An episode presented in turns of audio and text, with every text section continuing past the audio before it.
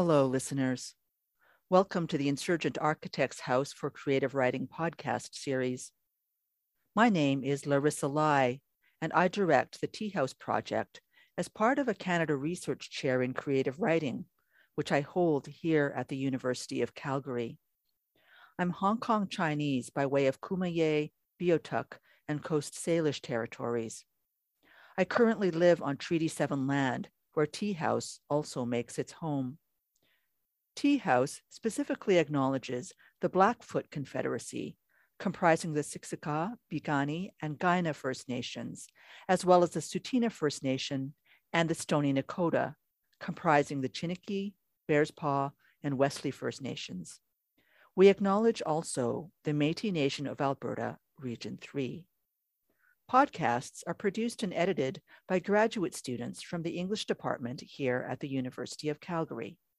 You're just about to meet one of them.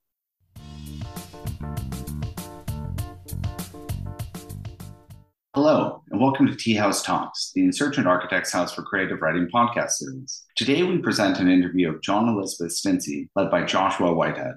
In this interview, John Elizabeth and Joshua discuss John Elizabeth's novel Vanishing Monuments and poetry collection Junebat, and how the two could be read as companion pieces. As well, John Elizabeth discusses the limits of language in pursuing identity and how Junebat lives in that unsureness. Over the course of the conversation, Joshua and John Elizabeth discuss their history, the similarity of their careers, and the universality of queer literatures, and why everyone should be reading them. Joshua Whitehead is an Ojibwe Cree, Two Spirit storyteller, and academic from Peguis First Nation on Treaty 1 territory in Manitoba. He's currently working at the University of Calgary, where he teaches Indigenous literatures and cultures with a focus on gender and sexuality. He is the author of Full Metal Indigiqueer, Johnny Appleseed, and Making Love with the Land. He's also the editor of Love After the End, Two Spirit Utopias and Dystopias. John Elizabeth Stintzi is a non binary writer who grew up on a cattle farm in northwestern Ontario.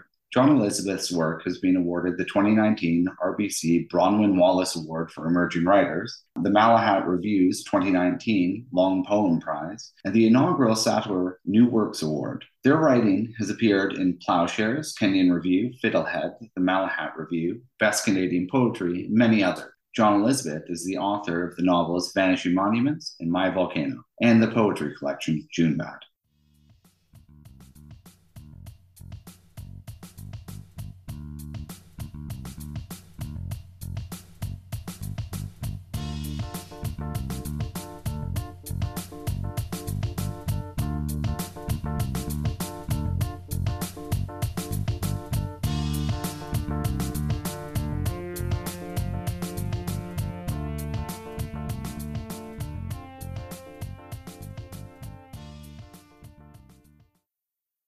Hi, John. It's so nice to see you. You and I first met like eons ago, it feels like now. I don't yeah. know if you recall, but like it was like a University of Manitoba conference. Uh, I don't know if it was on a grad symposium. That was it. Yeah. yeah. Colloquium. yeah.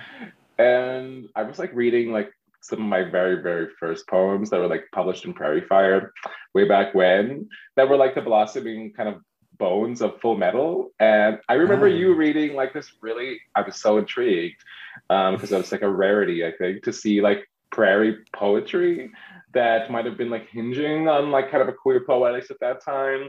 So i wanted to kind of ask like it's been like i don't know how long ago that was like a decade oh now? 20, 2014 probably it was i would i would assume or 2013 uh-huh. Yeah, like really? Okay so like yeah we're aging ourselves yeah so how have things been since then? You've published a book of oh poetry, June a novel, Vanishing Monuments, multiple literary magazine publications. Yeah, it's been a ride, I suppose. Yeah, I've done. A, I suppose I've done a decent amount in that time. It doesn't feel like it, even though I suppose everyone hates me if I say that, having published like two books in a year. But I don't know. Yeah, it's been a it's been a ride. I mean, that was like very. I was so not understanding my relationship to queerness even at that point, which I think it's funny. You're saying you're seeing a queerness in that poetry because I was very much like I didn't know what the hell was going on. I was just like, nah, I don't know. Who, who knows? Who knows? Which is sort of how I still uh, I've come around to feeling that again in a more positive way, I think. But yeah, that's interesting. Yeah, that was so long ago. I, you know, I'm in the U.S. now. Everything is crazy. I'm married. I've got a dog. There's COVID. You know, everything has changed. Couldn't be exactly. Different. Yeah. Yeah. Like wow. I know this is like date set to that. I'm like, damn, that was a long time ago. But like I was yeah. also like a budding baby queer at the time too. So maybe it was just like we were like recognizing each other's codes. I feel like I I was so intimidated by your like you seem so sure of yourself in a way that I think I was maybe jealous of and didn't know I was jealous of. So I'm surprised to hear that you you saying you're a baby back then. So like, you know, I don't know, you seem very, you know, yourself. I think it's just like my loud like indigeneity like comes to the forefront that like spills yeah. confidence, even yeah. though I'm like timid AF. Um, yeah. But I, I, wanted to talk a little bit as being a Canadian expatriate. Like, when was the last time you visited what you might call like your Canadian home? Has it been a while? Oh yeah, I mean honestly, it was not. It was last January. I came back for like three days because I was getting my picture taken for the for the cover of Quill and Quire, and for some reason they had to have a Canadian take the picture. So I was like, all right, I'll pay to fly to Winnipeg for like three days to just like take this picture. And I'm like, I'm really grateful that I like shelled out the money for that simply because it was literally like the last time I saw like my parents and I actually saw my brother who is like a cryptid and like you know not really? easy to not easy to get a get a hold of or at least you know I don't see him as often as as can see my parents. So it's just like it was it was just wild. And then you know obviously like two months later it was like oh I'm not going anywhere forever. Um, so yeah, I mean with the border closed I haven't been able to go yet, but we're thinking maybe we'll try to get in there in the next six months or so. You know now mm-hmm. that we're mm-hmm. vaccinated. Exactly. I'm sure the prairies miss you. I'm sure you miss the prairies too. I do. Um, yeah, in like January, I was in New York actually, right before oh, COVID really? too, and I just remember thinking, like, I was bringing my then partner to New York. I think I was there for a conference, Knowledge of Wounds. It was titled, and it was interesting to me. So, like, the person that I was seeing at the time was very much like a kind of from Alberta, small town Alberta, and like their eyes lit up when I got to New York. We got to go to like Stonewall. It was nice for me to kind of see like themselves validate their queerness in like these spaces like ripe with kind of queer history.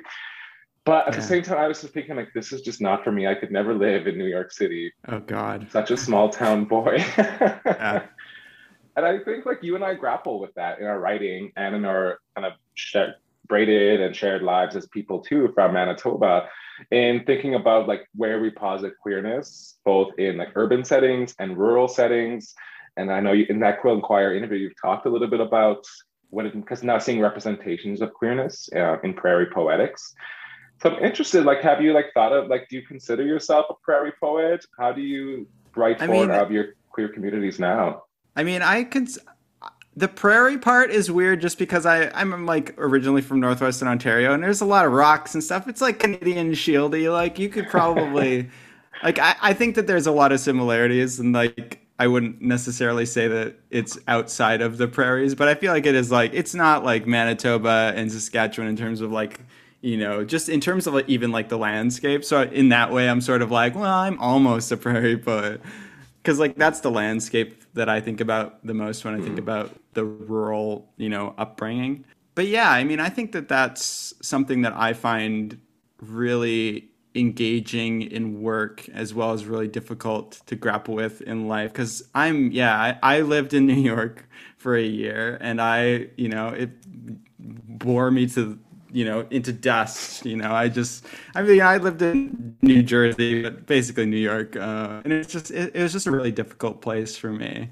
And it, and it's funny because i'm thinking about you know going to stonewall because i went to like a pride parade once and i don't think there was a time moment in my life where I felt less a part of any sort of queer community than when I was standing there, like watching a pride parade in New York. And it was just like, I felt so out of place, weirdly. It was just like, this is, or I just felt so like isolated, weirdly. It was a very strange experience and it was really kind of sad. And then I, and it was also very loud and there were lots of people. And then I, you know, I didn't stay very long, but it was, it was interesting. But yeah, it's something that I think I think about a lot because, you know, obviously rural spaces I mean, yeah, I didn't know I, I like intellectually understood that gay people existed when I was in like high school. But like honestly it wasn't until I moved to Manitoba and I went to school at the University of Manitoba that I really like was like met people that were in any way like queer or different. At least I knew knew were like you know there were probably people back in the day that, that were and just they were in the closet or didn't realize it like just as I was. But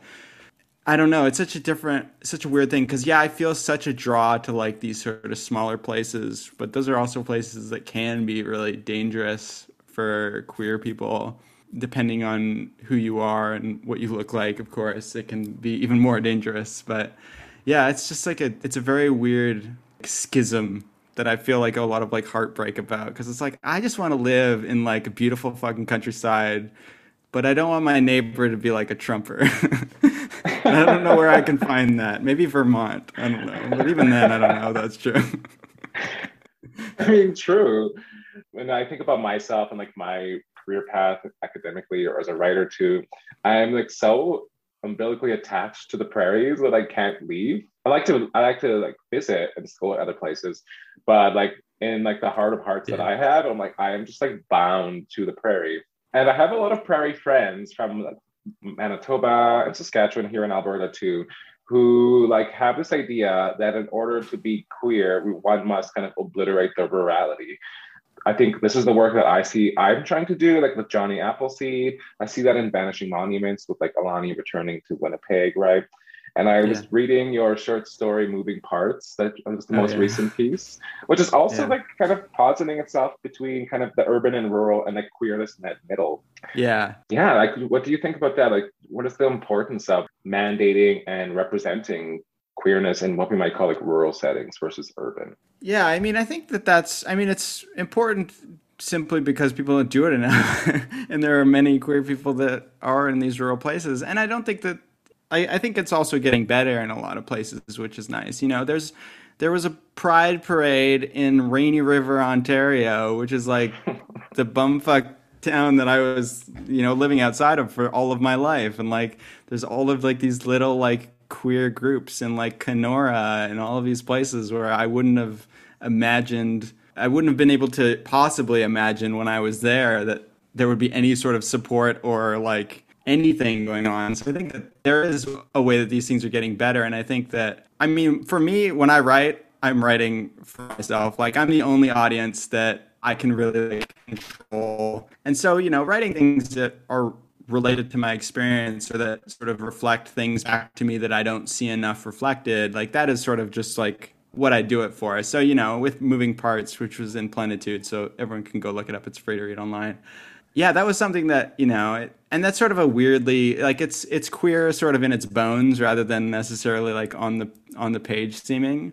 But it's sort of about yeah, it's very much about like leaving and like not being able to like fully fully leave these places, and especially like the rural ruralness. Like it's about this character who's just keeps moving and every time they move they lose a part of themselves you know and you can read it to see how weird it gets but it gets very strange but yeah i think that it's for me, it's just like I want to write stuff that I want to read and I want to see stuff that I just like for so much of my writing life, even like I didn't think that my life was something that I could write about. It wasn't until I was, you know, honestly, like around when I was writing the poems that you heard me read, like that was when I started realizing, like I had just kind of gotten into like Seamus Heaney again and like his first book, uh, Death of a Naturalist fucking farm boy poems. And I was like, wait, you can write fucking farm boy poems? Like he has this poem, The Outlaw. I don't think it's actually in that one, but it's about like a bull.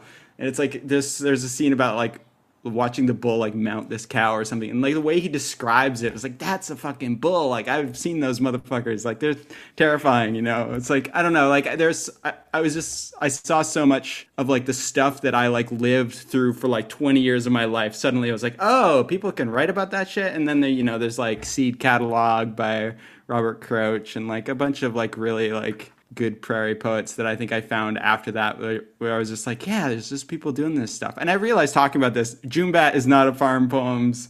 Vanishing Monuments doesn't really talk about a farm. Like it's it's very funny that I'm I'm talking about this in context of those books, but it's something that's really important to like. And, and I think it's just a different thing that I'm representing. I think in that as well. Like my love of Winnipeg is sort of and my hate of Winnipeg are, are fighting it out in Vanishing Monuments, and my love and hate of Jersey City and New York and Long Island is probably all in the other one. So I don't know. Does that yeah, make sense? Sure. it does. It does. Like kind of the elation I get when I read a book that is like unabashedly about rurality and the prairies, like Robert Kroetsch, like you're talking about. Yeah. I was recently reading like Katie Thor's Vulgar Mechanics, which is also kind of farm queerness. Randy Lundy, uh, an Indigenous poet from Saskatchewan, Field Notes for the Self. And I was like, this to me, it's just like such a home calling and so timely and necessary, I think. So I, anytime I come across something that reflects that to me, I'm like 100% into it.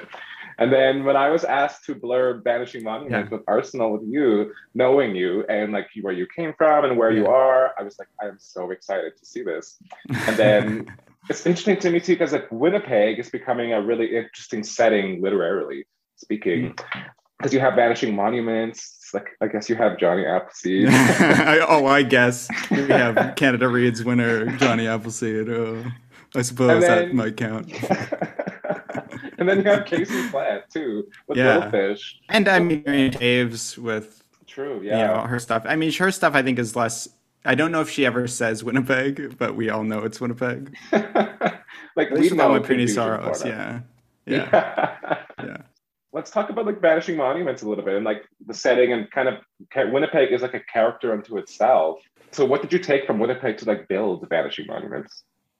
Oh my god. I mean, I think that I would be shocked if someone wrote a book that was somehow connected to Winnipeg in which Winnipeg is not a character. I think that if you live there, like even when I went back there in January, it was like a, a cold fucking Winnipeg day, and I was like, maybe I don't miss this as much. It's like this. It gave me the Winnipeg treatment. And I was like, damn, like yeah, this is the this is the real deal. I sort of appreciated that. I was like, my misery for the next few days is makes me feel at home in a way. So I don't know. I think just if you live there, you kind of have this. I feel like everyone who lives in Winnipeg, and I think this sort of goes with the prairie too, is like it has this kind of like ambivalence. Like you hate it, but it's beautiful and it's brutal, but it's lovely, or it's like I don't know. There's a, there's a sort of intensity to it. That's I think kind of why it's hard to escape for me. Like I, I feel like Winnipeg is is one of my homes because it, it was just like a really intense it's just a really like combative city to live with in a certain way like with the winter with the terrible politics and like all the horrible shit that happens there and all of the sort of beautiful weirdness as well I don't know. It's just like that was the thing that I most connected with, and makes Winnipeg, I think, feel the most at home because it is one of those places I just have really complicated feeling.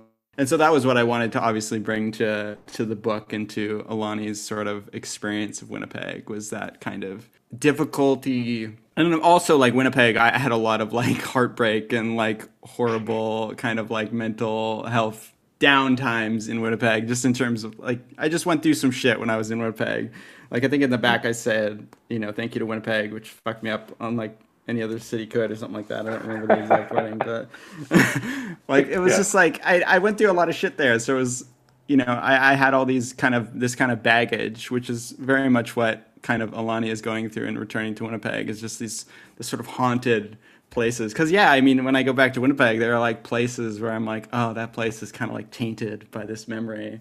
This like whole neighborhood is kind of like, oh, I don't know, like that street is like, and I think that's probably pretty similar for most people in wherever they're from. Like I think that's just a, a, a sort of a thing that happens in home. Like you just like there are those places where you just are sort of bogged down with memory, and that was really what I was kind of trying to pull off with Winnipeg. And I and I said in Winnipeg mostly because it was just like, why not set a book in Winnipeg? Like that was sort of the impetus. Was like, I know Winnipeg, I can set a book there, and it was obviously became even more of a perfect setting the more I set it there. Oh yeah, Winnipeg. She's a cruel mistress. Uh, yeah. every time I'm going, like, should I move back to Manitoba? And it's like minus fifty and then the summer's plus 40 and it's like a million mosquitoes. Yeah. Exactly. but, yeah, she definitely hardens us to the world. Like i think you and I both released a book of poetry and a novel within one year. Like I think yeah. Winnipeg and Manitoba and like the rural hardness that we come from has like made us workhorses. yeah. You kind of have to be scrappy. It's like you gotta if you're gonna escape, you have to you have to really like prove that you can do something outside of there. I think you kind of have to I don't know, there's like a sort of scrappiness that I think that you have to kind of have in order to just like pull yourself out of it. Because it's one of those places that sort of draws people in and then they sort of never leave the orbit in a weird way. It has a, a strange gravity. So you kind of have to really like get some escape velocity in order to escape it. I don't know. For sure like it, it's just like i don't know it's like i love to hate winnipeg as you said. But yeah. like the kind of it, everything centers around like the exchange and like osborne uh, and all of the kind of the artistic hub of that city that yeah. like it really trained me. Like i remember being like just growing up and doing spoken word poetry nights randomly and like improvising with jazz musicians and hip-hop artists and like super radically anarchist queer folks. So like i don't know it was just like a good tutelage for me. Yeah. Um yeah do you think this did winnipeg teach you anything like that too or I mean, I had a lot of experiences like that. I mean, I started like reading my poetry publicly in Winnipeg. I sort of got my feet wet in a lot of things. You know, I got connected with CV2 and did some work for them and stuff. Like, I did a lot of like, I, there were a lot of opportunities that I was able to get there simply because I think of its size and because of you know, it's sort of a small town. You can kind of like crowbar your way into some places that you might not be able to in like like you know i lived in new york for a year i didn't i don't think i went to i went to one book launch like that was like really? there's i don't know it's just like it was i think it's just a more natural place to sort of like network and try things out like i felt i i, I really like valued my time in winnipeg i feel like i it was a safe sort of crucible for me in a way to sort of like get my feet wet in all of these things mostly just because other people weren't trying to do necessarily all the things that I was trying to do. And it was just, yeah. you know, if you had a little bit of ambition, you could you could sort of make things happen there. And there's a lot of support with like, you know, the Writers Guild and stuff. Like I had a great mentorship with Jennifer Still because I just decided to like apply to that, and that was just like an amazing way to sort of like get introduced to being a professional and taking myself seriously. Like that was what I was getting out of Winnipeg in the last like year or two I was there. It was just sort of it was it was a good place for me to start trying to take myself seriously because there were some ways that I could see myself sort of achieving things, even if it's just sort of this small thing in a small city that nobody cares about in Canada. I mean, you know, in terms of Canada, Canada doesn't give a shit about Winnipeg. I don't know where, where anywhere else would, but which I, I I think also makes you scrappy. Maybe also, like you're coming out of Winnipeg, you gotta you know you gotta make Winnipeg look good. I don't know. It's like I don't want people to think that this is like a, a place where nowhere no one comes from because there's some really you know obviously brilliant people pass there and stay there or leave you know it's just like you know i don't know does that make sense it does oh i like, just haven't thought about jennifer still in a while but oh, such yeah. a mentor to me as well um, and like Speaking Crow and like Catherine Hunter. Oh, now I miss Winnipeg. But yeah. I'm like writing this like this new book that I'm working on, and it's like something I'm thinking about because you're also like a brilliant visual artist as well. You've designed your covers. Vanishing Monuments, I think I was reading, like obviously has like this film, right? And then there's some type of etching, I believe, in the actual negatives. Um, I don't think that. I mean, the negatives are just blank. I think I just I probably could have done more. Maybe just scratched it. I don't know, but no, I love it. I, I just love it. You're just like so talented in all these different ways, and the visual is so interesting to me.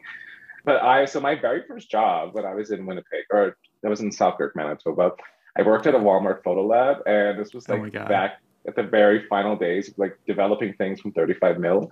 Nice. And so like interesting thinking about like even just me saying, "Oh, I miss Winnipeg." Sometimes I think like nostalgia and memory like such a brilliantly fatal flaw. I guess I might say. Yeah. Tell me, tell us a little bit about like your your use of memory um, and photography and Vanishing Monuments how did those kind of go hand in yeah. hand for you?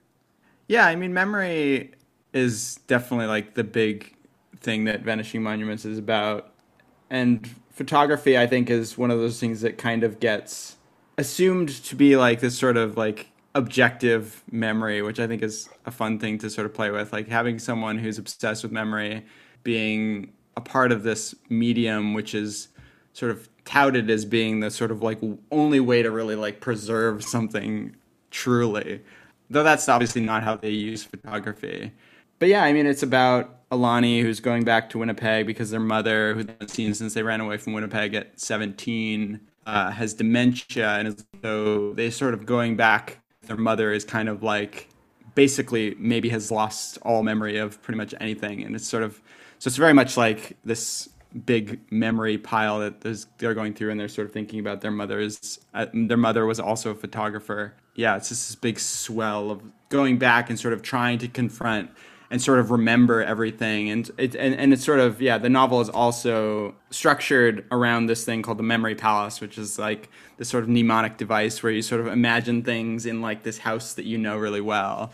And so they use their mother's house and they're trying to use it as a way to sort of remember everything about their life, all their like little important episodes, which are mostly represented with like photographs in the house. But then that's such a mess in this book and it's it's undependable. It's like a haunted house basically. Like it's like sometimes you can't go through every room. Like it's just it's not this sort of like clean thing that you imagine when you think about this sort of memory palace. And it was just sort of i'm someone who has a really bad memory and i feel like that's what remembering is like for me is like sometimes you go down a hallway that doesn't have any doors and you're like i don't i guess i'm not remembering anything here. But sometimes you do. I don't know. It's a very I wanted to to really kind of have that like not 100% kind of recall because that was sort of the horror of some of the stuff behind vanishing monuments is like the instability of memory and the sort of like mortality of memory is like all around that book. So it's many little things that were sort of like working on different facets of that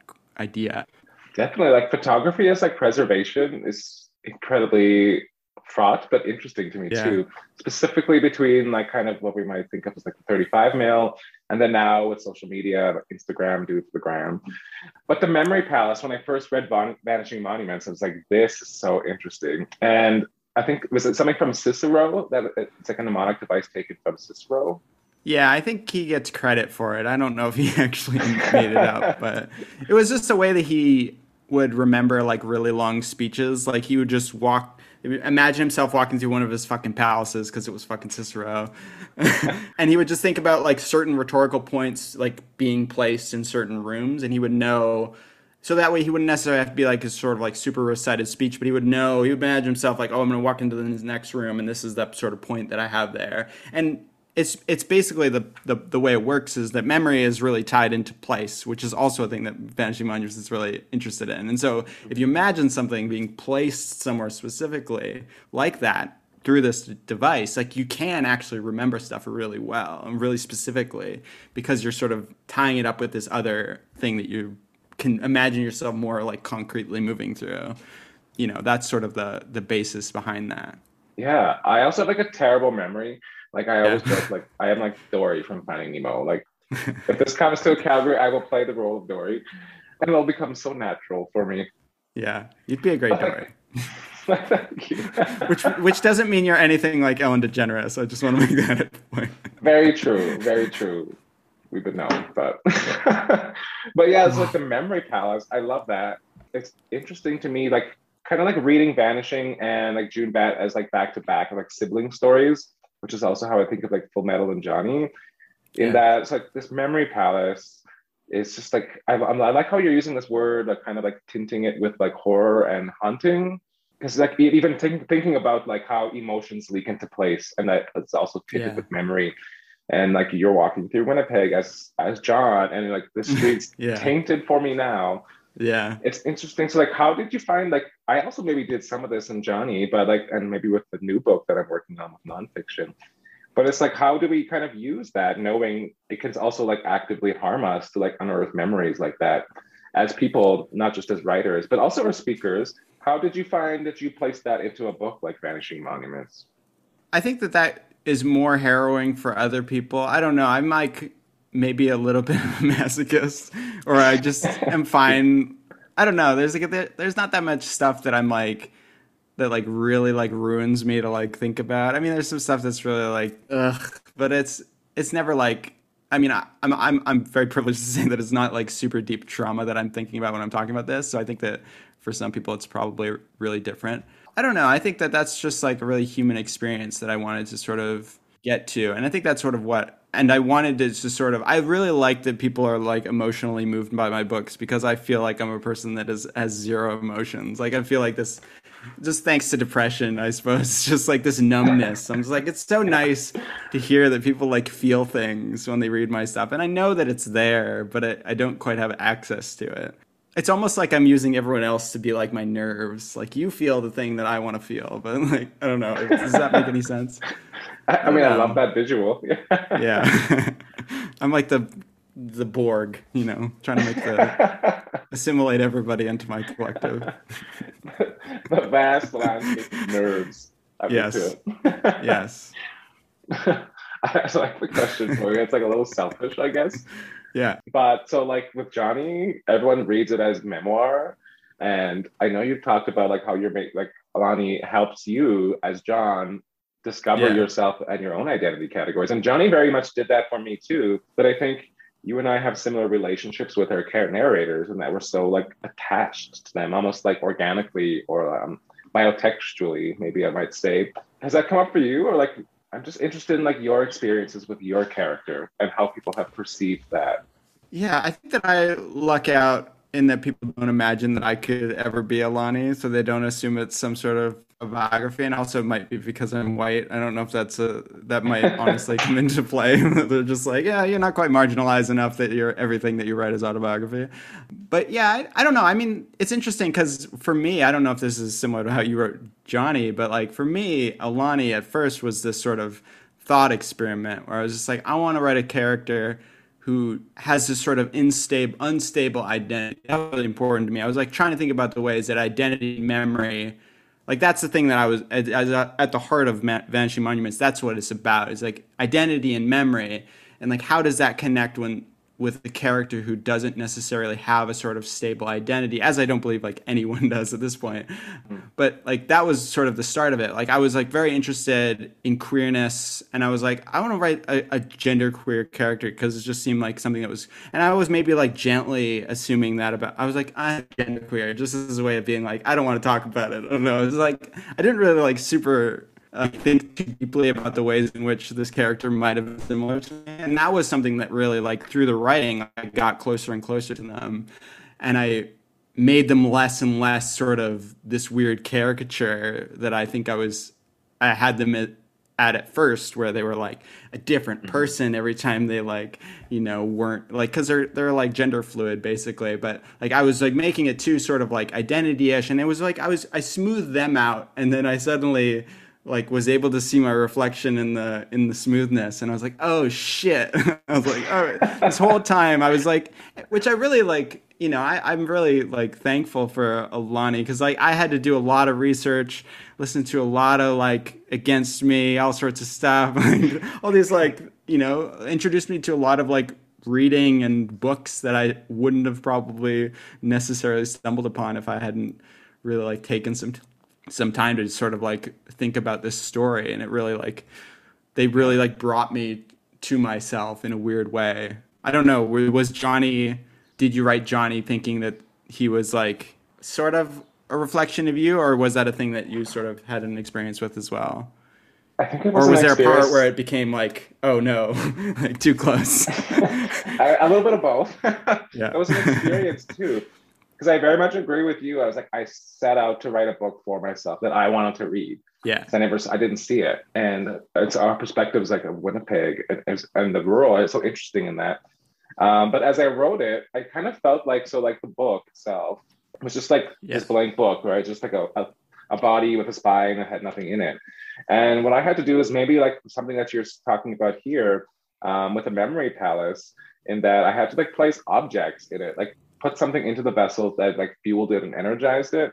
And as it kept building and growing, it just became this like reflection too. And it was interesting to me to see, um, and maybe you've had this experience too, in that as we like think we're consciously building this character or this vessel or this yeah. craft, in order to animate it, it almost feels like you have to like bloodlet into it and in different ways.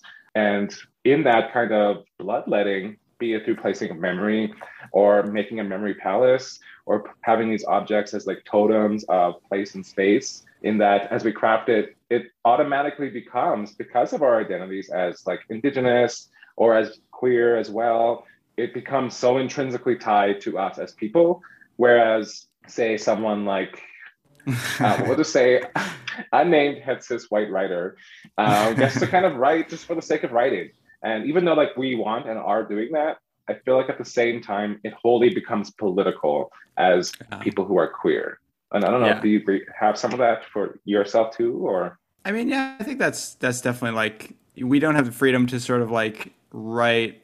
I mean, as it, it's just the I think the readership are more looking for us in the story than we're looking for you know Philip Roth or whoever whoever whatever writer we want to say is is this man. I don't know. Uh, I just assumed it was a man, but uh, I don't know. I think that's I think that it's true. I mean, I think that art would be boring if you didn't do a little bit of that bloodletting though like i feel like that's a thing that i kind of lean towards and there's a lot of that and like there's a lot of me and alani it's just like very i, I do a, a lot of kind of looking at something and then sort of changing absolutely all of the details but the bones are still there like there was many ways that there are many experiences that are experiences that I had that are in that book uh, that I've given or that I gave to other characters as well. So, but I, I don't know. I think also like you know it makes for a dull book if there's not you in it, or at least for me. Like I don't want to read a book where I'm not in it. I've written stuff where I look back and I'm just like,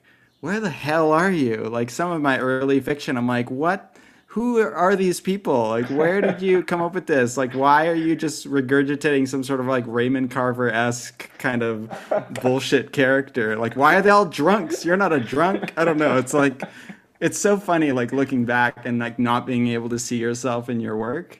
Uh, and I guess that's just something that I don't, I wouldn't want to experience. But yeah, I think there's definitely a different way that you're read. Like, you're not given the sort of nobody believes that a, a queer person or a, like marginalized person can make something up in a way that like someone else can. Like you, I don't know. Like you know, there's plenty of like books with like female characters written by men. It's just like you know, what did that like? Why can't we also make that up? Like that's obviously like some bullshit that they constructed. I mean, whatever. I mean, I'm not saying that you can't do that, but I don't know. It's like it's weird that that if you're like a little bit marginalized, suddenly you have a little bit less permission to, or like people just believe that you can't have that yeah. skill. Like it's just a, a craft skill. Like you know how to create human beings.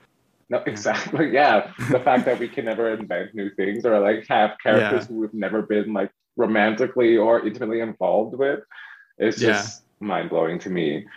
Um, but you did that, uh, and you made that with Junebat, and I was like, I just need to like read this blurb from Billy, Billy Ray Belcourt. Yeah. It's just, I love it, and I, this is exactly what I felt when I read Junebat. It's a work of immense gentleness. Stintzi adds their Junebat, uh, multitudinous concept of such explanatory power. I'm certain it'll endure in the collective memory of Canadian writing. Mm-hmm. And you crafted this like whole kind of ideology, which which feels kind of like contained for like the speaker of these poems, but also becomes a container that other people can kind of place themselves in or see themselves within as an idiom or a neologism for an identity category within queerness. So Junebat as a concept, as a term, as an adjective, as a verb, eludes description, right? But if yeah. someone was just going to kind of come, if you were just going to tell someone a little bit about Junebat, like how would you explain it? See, that's the thing. It's like you say that it is so, you know, it's it's unexplainable. But would you please explain it?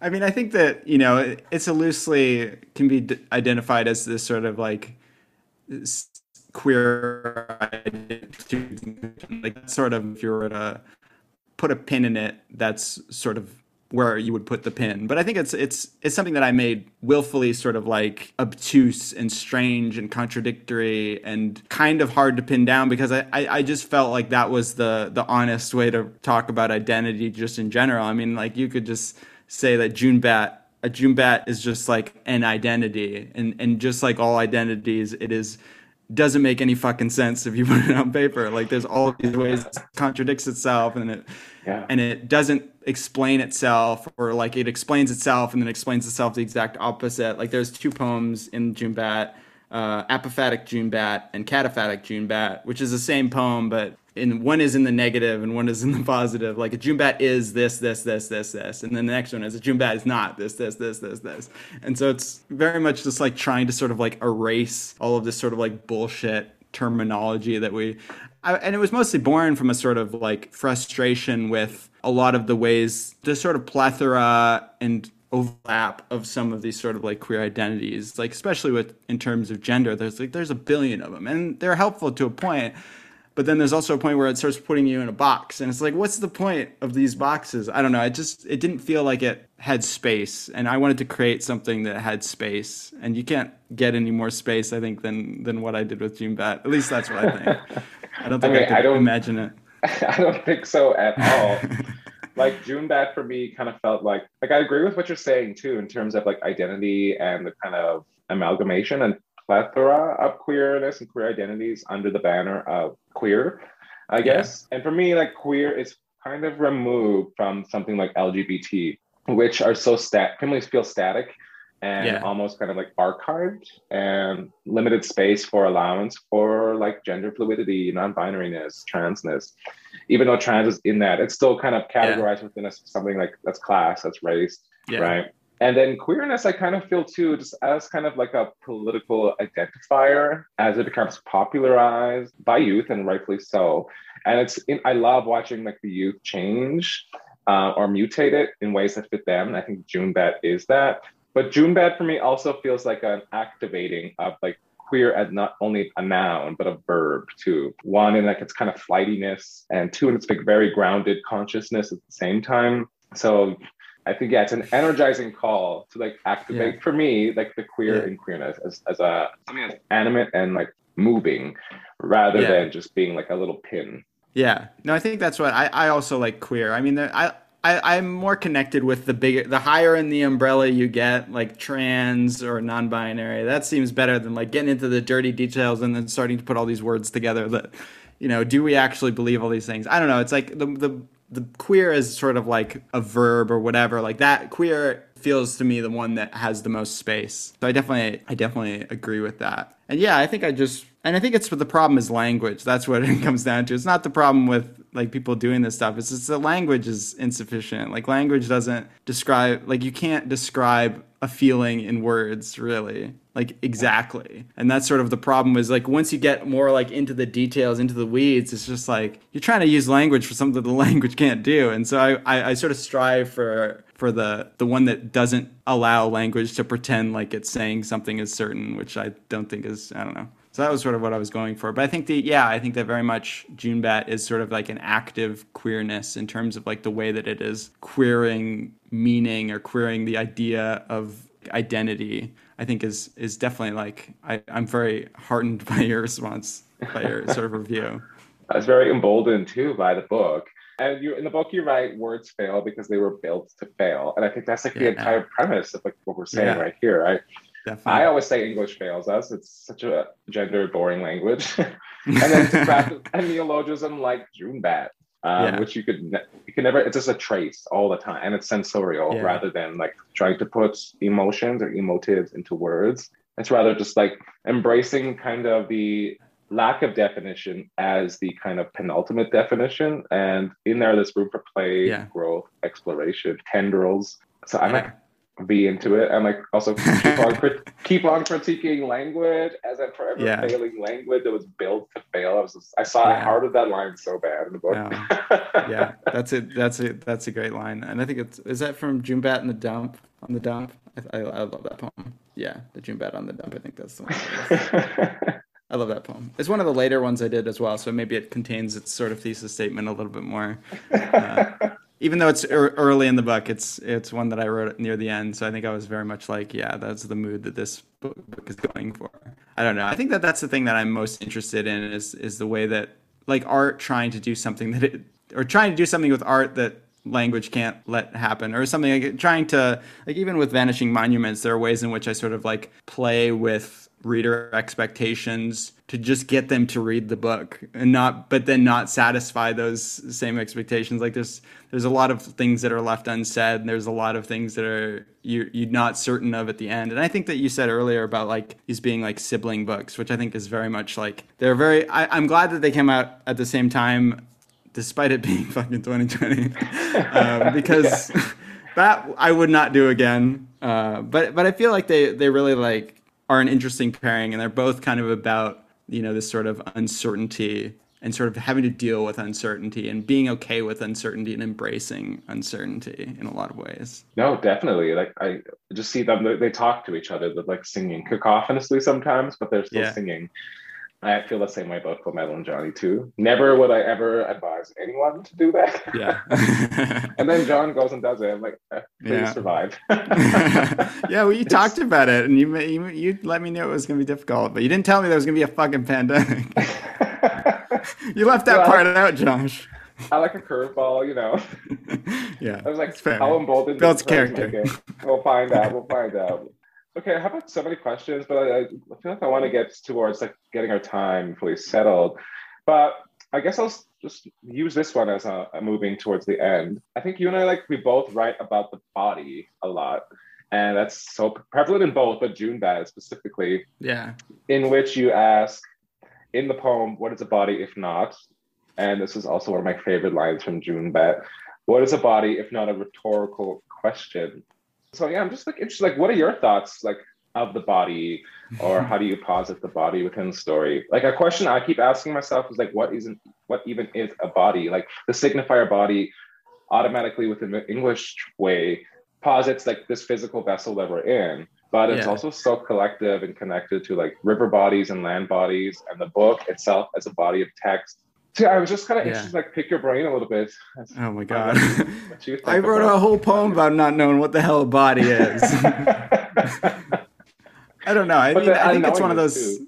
Yeah, I mean, in, in sort of sort of thinking about language still, it's like the body is one of those things. Like the more you think about it, the less sense it makes. The less sense that the sort of like like it, it seems meaning more and more meaningless the more you think about it. And that sort of was my experience in sort of you know coming coming to myself and like thinking about like bodies and what they mean. And like the more you think about it the less you're like nah they don't mean fucking shit. I don't know. Like in the same way they like look at the word tuesday. Yeah. you say the word tuesday 40 times suddenly it's gobbledygook and it doesn't mean anything to you. It's just like what is this? Well how do you spell this word this way? Like what is this doesn't make any sense. Like i don't know. Like that's i yeah the body is this weird thing that sort of you know, obviously it does get in the way. Like I don't know, it's all it's kind of an obstacle, honestly. For that's sort of how I sort of view it, and it's sort of how it's it's this thing that's like sometimes a prison and sometimes a a pleasurable place to be. I don't know. It's sort of I have a very as with most things, I have a very complicated experience of the body and a very, you know, up and down sort of like sometimes you're in sync with it and sometimes you're not in sync with it. I mean, kind of probably in the same way with these other bodies. Is like sometimes they're on your side and sometimes they're not. Like they're not this sort of static thing. I think maybe that's what I would. You look at it differently every day. Like sometimes I'm like, hey, and sometimes I'm like, no. You know, it's like depending on like yeah. where I'm at. Like sometimes I'm like, yeah, you, this is okay. This is great. I like this. And sometimes I'm like, why can't I be over there? like why can't why can't my brain be in that body? I don't know so it's really yeah it's, it changes on the on the day i think. No for sure. Like i don't know i as someone with gen, um, body dysmorphia too like i also have this like tenuous relationship with this thing i call body. But then i always kind of find myself leaning towards like first and foremost like i'm, I'm i think I'll, i'm more inclined to lean towards poetry as a form or as a, um, a tool to use in telling any type of story and as both of us being like poets who turn novelists, it's like the poetics of the body make it one, like the body as a word, as a noun, as a kind of conjunction too, is like a terrifying gargantuan word now, language, yeah. right? Yeah. But at the same time, like kind of the minuscule elements of body, uh, I'm, I'm getting very philosophical here.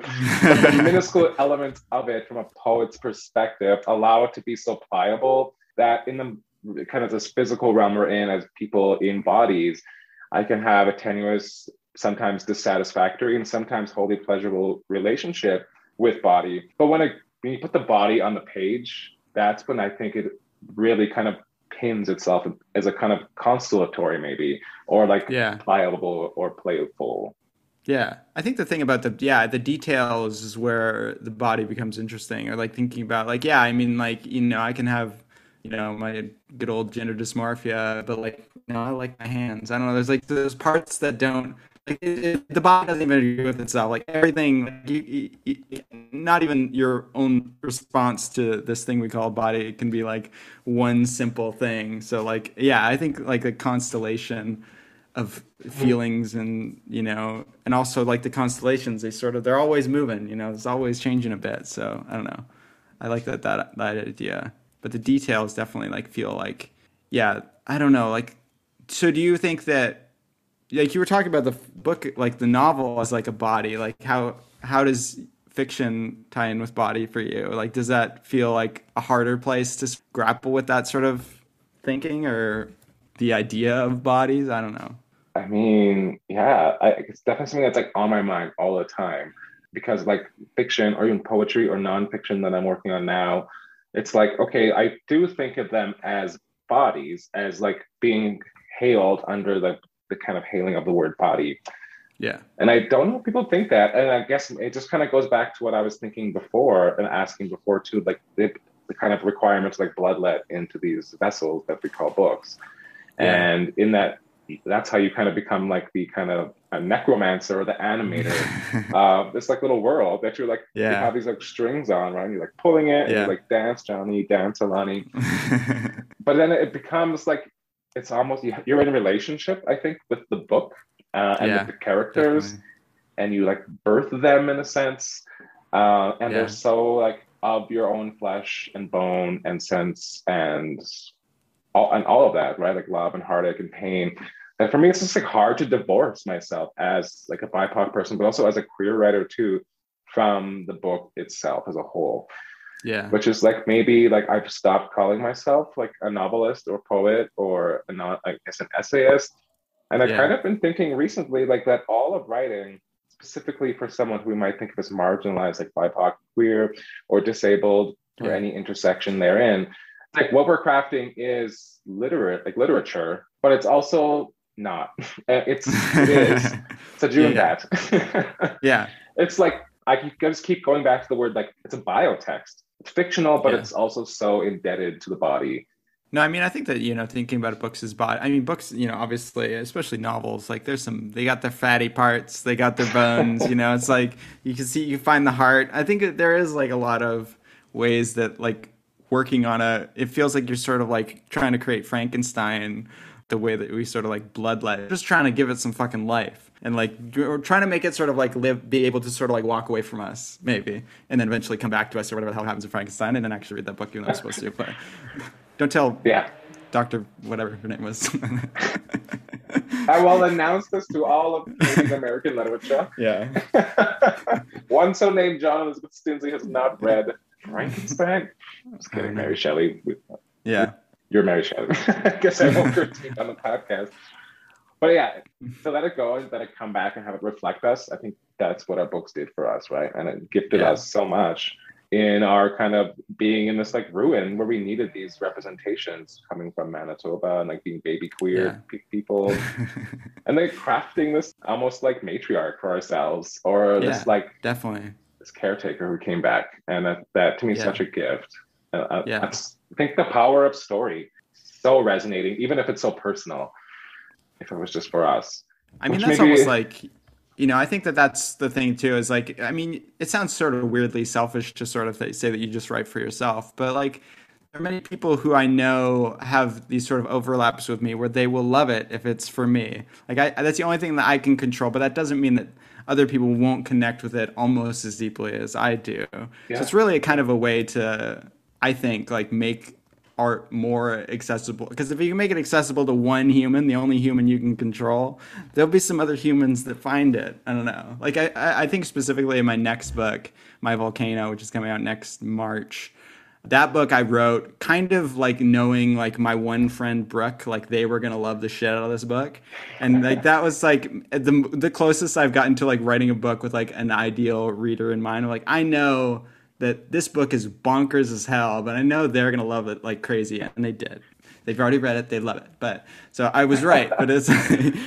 I mean, I, I also knew was writing a book very much for myself, but it is, yeah, it's sort of like creating your own mentor, creating your own friends. Like I'm a really kind of like isolated and kind of lonesome soul, I think, and I think that it's sort of creating the things that I wished. Like I, honestly, there's a lot of stuff in Vanishing Monuments which is just like wish fulfillment. Like I was like, you know, there's like a queer mentorship aspect of the book, which is just like I wish, I wish I had this sort of like trans mentor who could have been like, hey, you, let's let's hang out and I'm gonna tell you about yourself or something like I don't know. It's just like like there's a lot of things that are just like kind of weirdly fantasy in a weird way, even though it's not really fantasy. But it's just like I just wanted to make that exist so that someone could see that and be like, ah, it's possible. I don't know.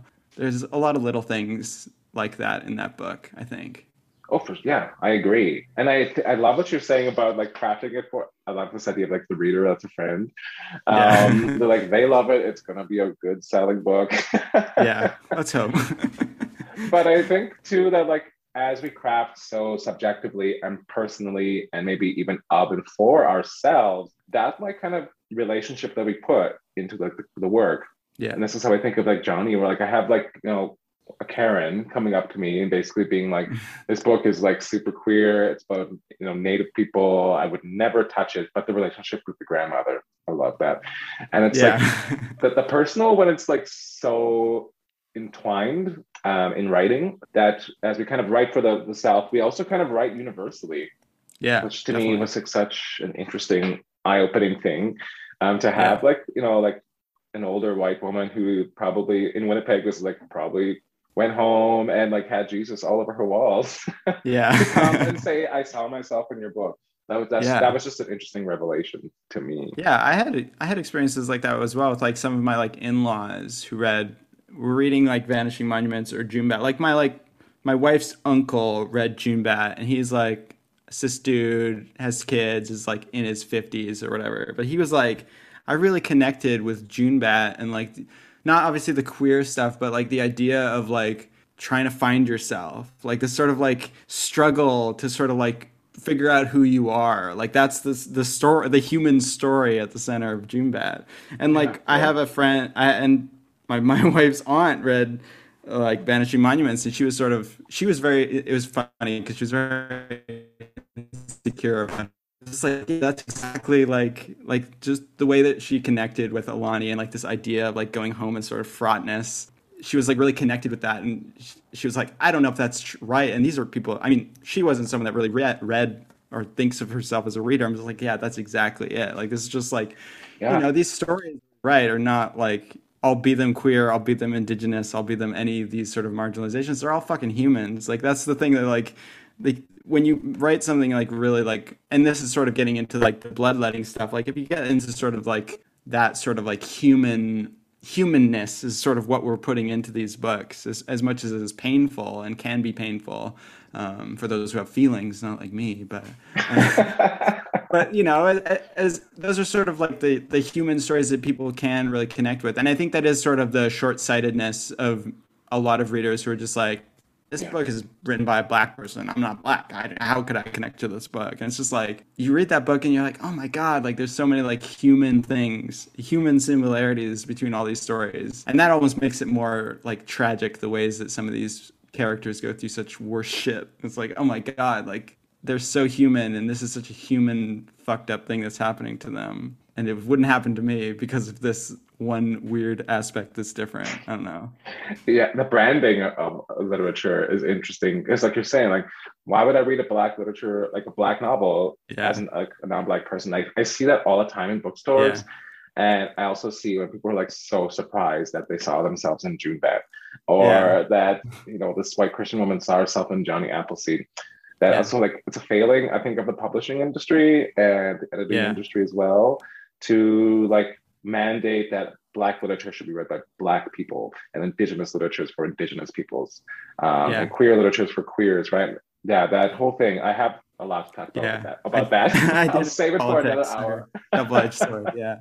No, it is very much, very much agree. Like all these sort of like, it's nice to have those sort of like classifications, but then if it's in the different shelf in the library, like only the people that are looking for it are going to find it. So I don't know. There's all these ways that it's helpful for those who are looking for that, but then it's also can be really damaging for people who just don't realize that they can see themselves. And like, I mean, you know, the trans narrative, especially, is one that I think many people can connect to on a sort of just human level. Like, it's it's more intense for many trans people, but it's like, you know, it's a story about like trying to make yourself who you are.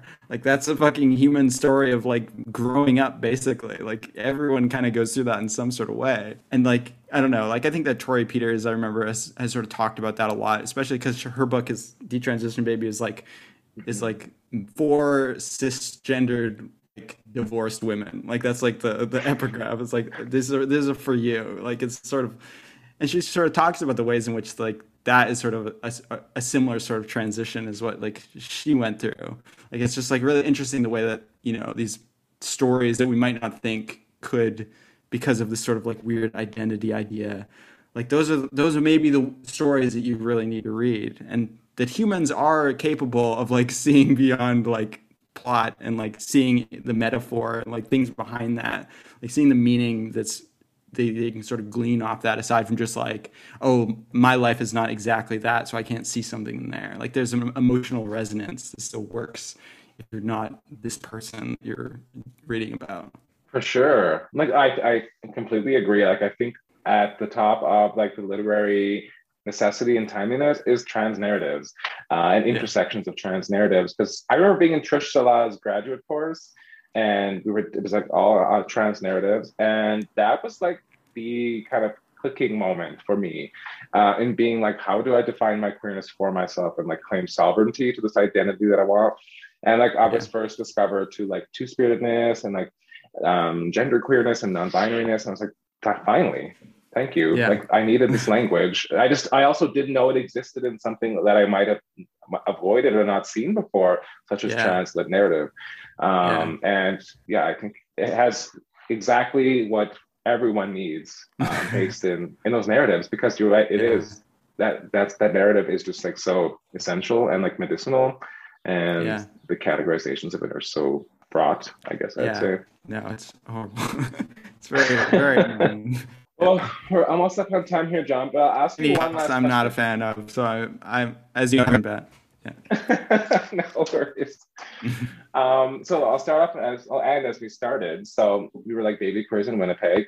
Uh, yeah. If you could, like now, me being I will not age myself, but in the early 30s, uh, like what what book or books would you give to um, the John and Josh that we when we first met? Oh my god.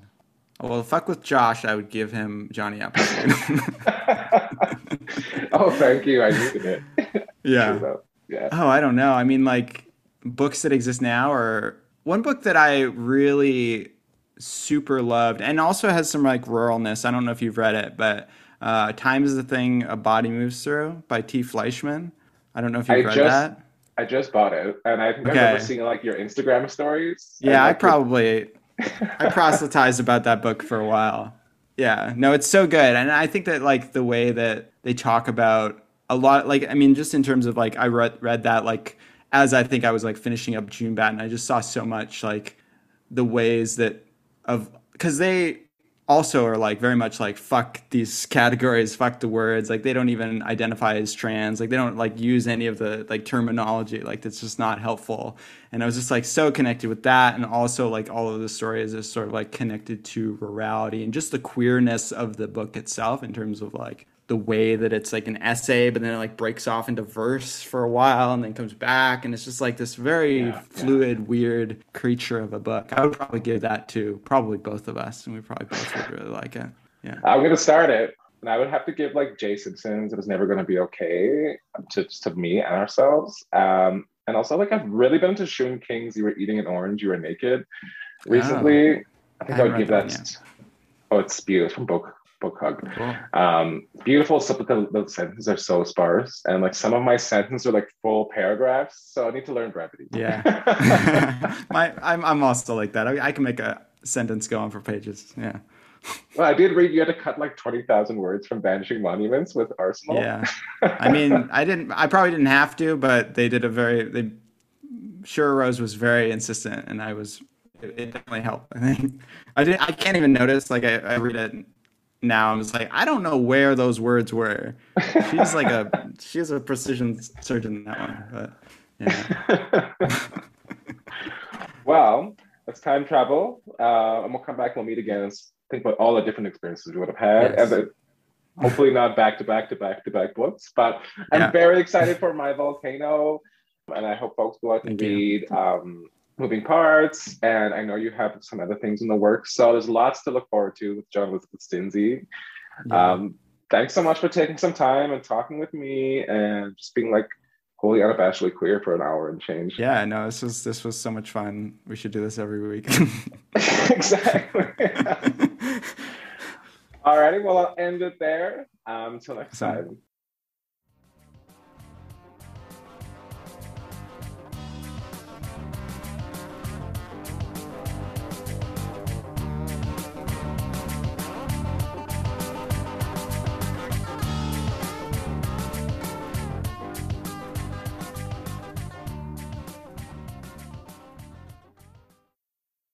We hope you enjoyed this interview of John Elizabeth Stintzi by Joshua Whitehead. I'm Ryan Stern, and you're listening to Tea House Talks. Tea House recognizes the generous support of the Canada Research Chairs Program and the Social Sciences and Humanities Research Council. We also appreciate the support of the Faculty of Arts and the Department of English at the University of Calgary, where our offices are housed, as well as the guidance of Mark Stugel at the Taylor Family Digital Library. Tea House is run by Larissa Lai, Micah Jacobson, Rebecca Jillin, Mahmoud Ababne, Joshua Whitehead, Ryan Stern, Shuyan Yu, Mark Lynch, Shazia Hafiz Ramji, Benjamin Gon, and Amy LeBlanc.